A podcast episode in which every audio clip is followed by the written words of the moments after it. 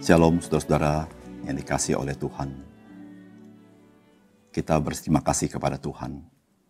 Jikalau kita boleh merenungkan akan kasih Tuhan kepada kita. Yang rela mengorbankan anak yang tunggal bagi kita orang berdosa. Dengan demikian, kita boleh dikuatkan oleh dia di dalam menghadapi kehidupan ini karena pengharapan yang disediakan bagi kita. Salam jumpa dalam program Tuhan adalah Gembalaku. Peristiwa kayu salib bukanlah peristiwa satu-satunya yang terjadi di dunia ini, yakni terkait dengan Yesus Kristus. Tapi sebenarnya pada zaman Romawi ada begitu banyak orang yang telah mati di atas kayu salib hukuman disalibkan merupakan hukuman yang diadopsi oleh kerajaan Romawi dari bangsa Fenisia atau yang disebut dengan bangsa Kanani di mana mereka di dalam menghukum orang salah satu hukuman yang paling kejam adalah orang dihukum mati dengan disalibkan. Dan pemerintahan Romawi pada waktu itu memakai hukum salib supaya orang-orang yang kriminal akan kapok untuk berbuat kriminal. Dan hukuman salib hanya berlaku bagi mereka yang bukan warga negara Romawi. Tetapi mereka melakukan kriminal di dalam kekuasaan Romawi. Tetapi tidak demikian dengan Yesus Kristus yang disalibkan. Yesus Kristus disalibkan bukan karena dia bersalah atau berdosa, tetapi dia disalibkan karena dia adalah yang benar. Saudara yang kasih dalam Tuhan, mari kita merenungkan firman Tuhan hari ini yang terdapat di dalam Matius 27 ayat 32 sampai 44.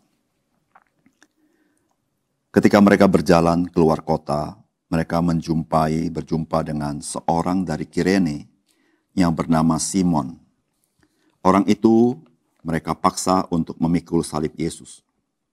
Maka sampailah mereka di suatu tempat yang bernama Golgota, artinya tempat tengkorak. Lalu mereka memberi dia minum anggur bercampur empedu. Setelah ia mengecapnya, ia tidak mau meminumnya. Sesudah menyalibkan dia, mereka membagi-bagi pakaiannya dengan membuang undi. Lalu mereka duduk di situ menjaga dia dan di atas kepalanya terpasang tulisan yang menyebut alasan mengapa ia dihukum. Inilah Yesus Raja orang Yahudi. Bersama dengan dia disalibkan dua orang penyamun, seorang di sebelah kanan dan seorang di sebelah kiri. Orang-orang lewat di sana menghujat dia dan sambil menggelengkan kepala. Mereka berkata, Hai engkau yang mau merubuhkan bait suci dan mau membangunnya kembali dalam tiga hari, selamatkanlah dirimu jikalau engkau anak Allah, turunlah dari salib itu. Demikian juga imam-imam kepala bersama-sama ahli-ahli Taurat dan tua-tua mengolok-olokkan dia dan mereka berkata, Orang lain ia selamatkan, tetapi dirinya sendiri tidak dapat ia selamatkan.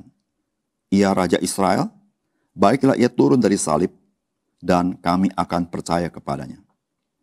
Ia menaruh harapannya kepada Allah, baiklah Allah menyelamatkan dia.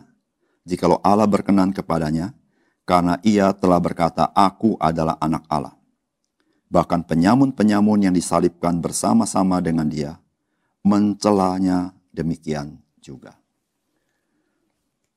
Saudara-saudara yang dikasih oleh Tuhan, ketika kita membaca kisah ini, ada satu hal yang menarik, yang perlu kita perhatikan. Bagaimanakah kitab suci menceritakan peristiwa Yesus disalibkan. Maka kalimatnya seperti ini. Sesudah menyalibkan dia, mereka membagi-bagi pakaiannya dengan membuang undi.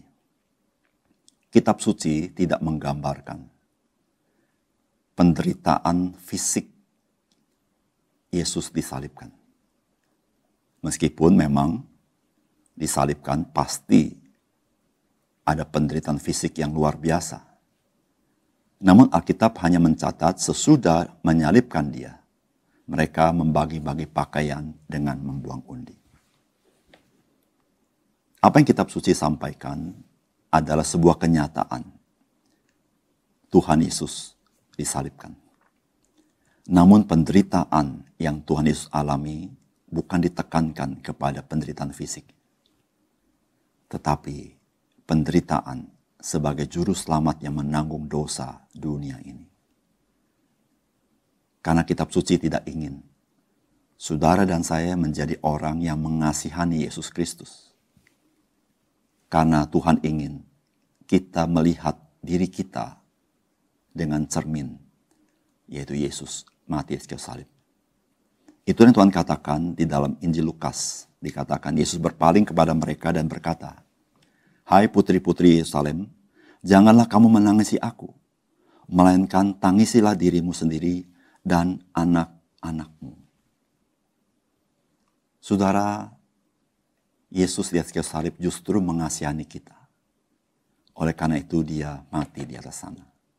Sehingga kita orang berdosa boleh melihat diri kita orang-orang binasa dan kita mau datang kepada dia. Saudara, apakah pesan firman Tuhan hari ini bagi kita dari bagian ini? Yang pertama, saudara-saudara, dari firman Tuhan kita belajar. Tuhan kita Yesus Kristus dengan kesadaran penuh menanggung dosa manusia di atas kayu salib. Saudara, di dalam perjalanan Tuhan Yesus mau naik ke atas kayu salib, maka saudara-saudara disediakan minuman anggur bercampur empedu. Saudara ini kemungkinan minuman ini diminumkan kepada orang yang akan disalibkan. Supaya orang tersebut lebih kehilangan kesadaran. Sehingga kesakitan yang dialami tidak terlalu dirasakan. Namun kalau saudara perhatikan dari firman Tuhan. Tuhan Yesus tidak mau meminumnya. Saudara-saudara, Tuhan Yesus tidak mau dia mati di kayu salib dalam keadaan yang tidak sadarkan diri. Namun dia dengan kesadaran penuh menanggung derita dosa umat manusia di atas tubuhnya supaya barang siapa yang percaya kepada dia boleh memperoleh hidup yang kekal. Saudara, kisah salib Yesus Kristus memberitahukan kepada kita bahwa Tuhan kita turut merasakan segala kelemahan-kelemahan kita, sehingga Dia bisa menjadi imam besar kita yang berbelas kasihan kepada kita, karena Dia juga mengalami pencobaan, dan pencobaan-pencobaan begitu berat, namun Dia tidak berdosa, sehingga Dia dapat menolong kita yang sedang mengalami pencobaan-pencobaan itu. Saudara, mari kita memandang kepada kayu salib Yesus Kristus. Dia dengan kesadaran penuh mengecap penderitaan yang begitu berat ketika dia menanggung dosa manusia. Oleh karena itu, dia dapat bersimpati dengan kita dan menolong kita. Yang kedua, Saudara di firman Tuhan kita belajar bahwa Tuhan dapat memakai seseorang di luar perkiraan kita. Saudara kalau kita perhatikan kisah ini, ini adalah kisah kejahatan manusia yang ingin menindas kebenaran, yang ingin melecehkan, melecehkan Tuhan, dan melecehkan yang diurapi, yaitu Yesus Kristus.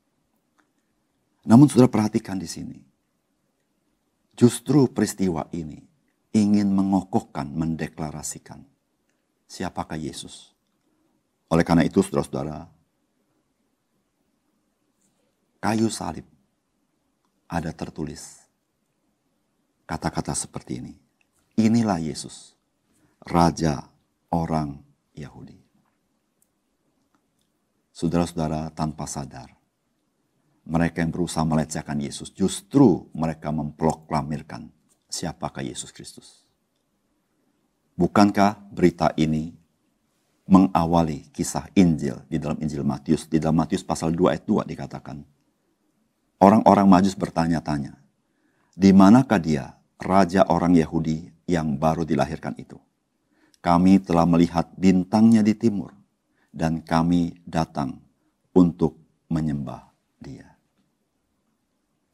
Saudara-saudara, di awal Injil sampai di akhir Injil, ada satu berita yang terus diberitakan bahwa Yesus adalah raja orang Yahudi, atau dalam bahasa lain, yaitu Dia adalah Mesias itu. Saudara manusia mereka-rekakan yang jahat, tetapi Tuhan mereka-rekakan yang baik. Manusia punya rencana, tetapi Tuhanlah yang menggenapi rencananya di dalam kehidupan ini. Nah, oleh karena itu, saudara-saudara yang kasih dalam Tuhan, hidup ini ada banyak hal yang kadangkala menggusarkan hati kita. Seakan-akan Tuhan tidak bertindak sesuatu. Namun dari peristiwa kayu salib, kita percaya Tuhan bekerja di dalam kesenyapan, tetapi dia menggenapi rencananya. Oleh karena itu, saudara, jangan pernah putus asa menghadapi perilaku manusia yang sering kali menindas kebenaran. Namun mari kita bersandar kepada Tuhan, percaya kepada kasih Tuhan dan kedaulatan Tuhan. Yang ketiga, saudara ejekan kepada Tuhan Yesus adalah gambaran penolakan manusia. Tetapi bukti yang Tuhan berikan menjadi sebuah ajakan dari Tuhan agar manusia percaya. Saudara kita akan terheran-heran dengan ejekan dan tantangan kepada Yesus Kristus. Misalnya di ayat 40. Mereka berkata, Hai engkau yang mau merubuhkan bait suci dan mau membangunnya kembali dalam tiga hari. Selamatlah dirimu. Jikalau engkau anak Allah, turunlah dari salib itu. Maksud mereka, kalau Yesus anak Allah, Yesus tidak akan mati di kayu salib. Tetapi bukankah ejekan mereka menjadi sebuah kenyataan? Bahwa kematian tidak sanggup menahan Yesus dan pada hari ketiga dia bangkit dari antara orang mati. Dan saudara perhatikan ejekan yang lain. Demikian juga imam-imam kepala bersama-sama ahli Taurat dan tua-tua mengolok-olokkan dia dan berkata, orang lain ia selamatkan, tetapi dirinya sendiri tidak dapat ia selamatkan. Ia Raja Israel, baiklah ia turun dari salib itu dan kami akan percaya kepadanya. Ia menaruh harapannya kepada Allah, baiklah Allah menyelamatkan dia jikalau Allah berkenan kepadanya, karena ia telah berkata, Aku adalah anak Allah. Saudara, bukankah perkataan imam-imam kepala dan kawan-kawan ini Tuhan buktikan dengan dia bangkit dari orang mati? Kebangkitan Tuhan Yesus dari orang mati membuktikan Yesus diperkenan oleh Allah Bapa dan karya di sekalian salib diperkenan oleh Allah sehingga dia tidak perlu dikuasai oleh maut.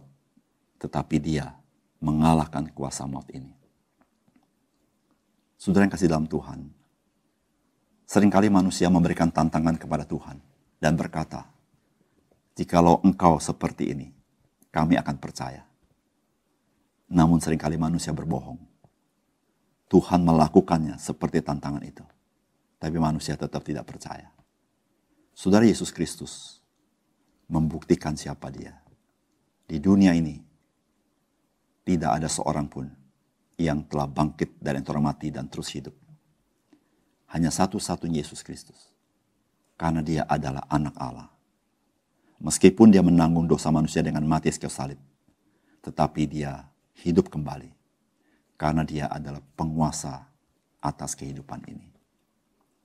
Mari saudara, apa pun yang saudara alami, bersandarlah kepada Tuhan.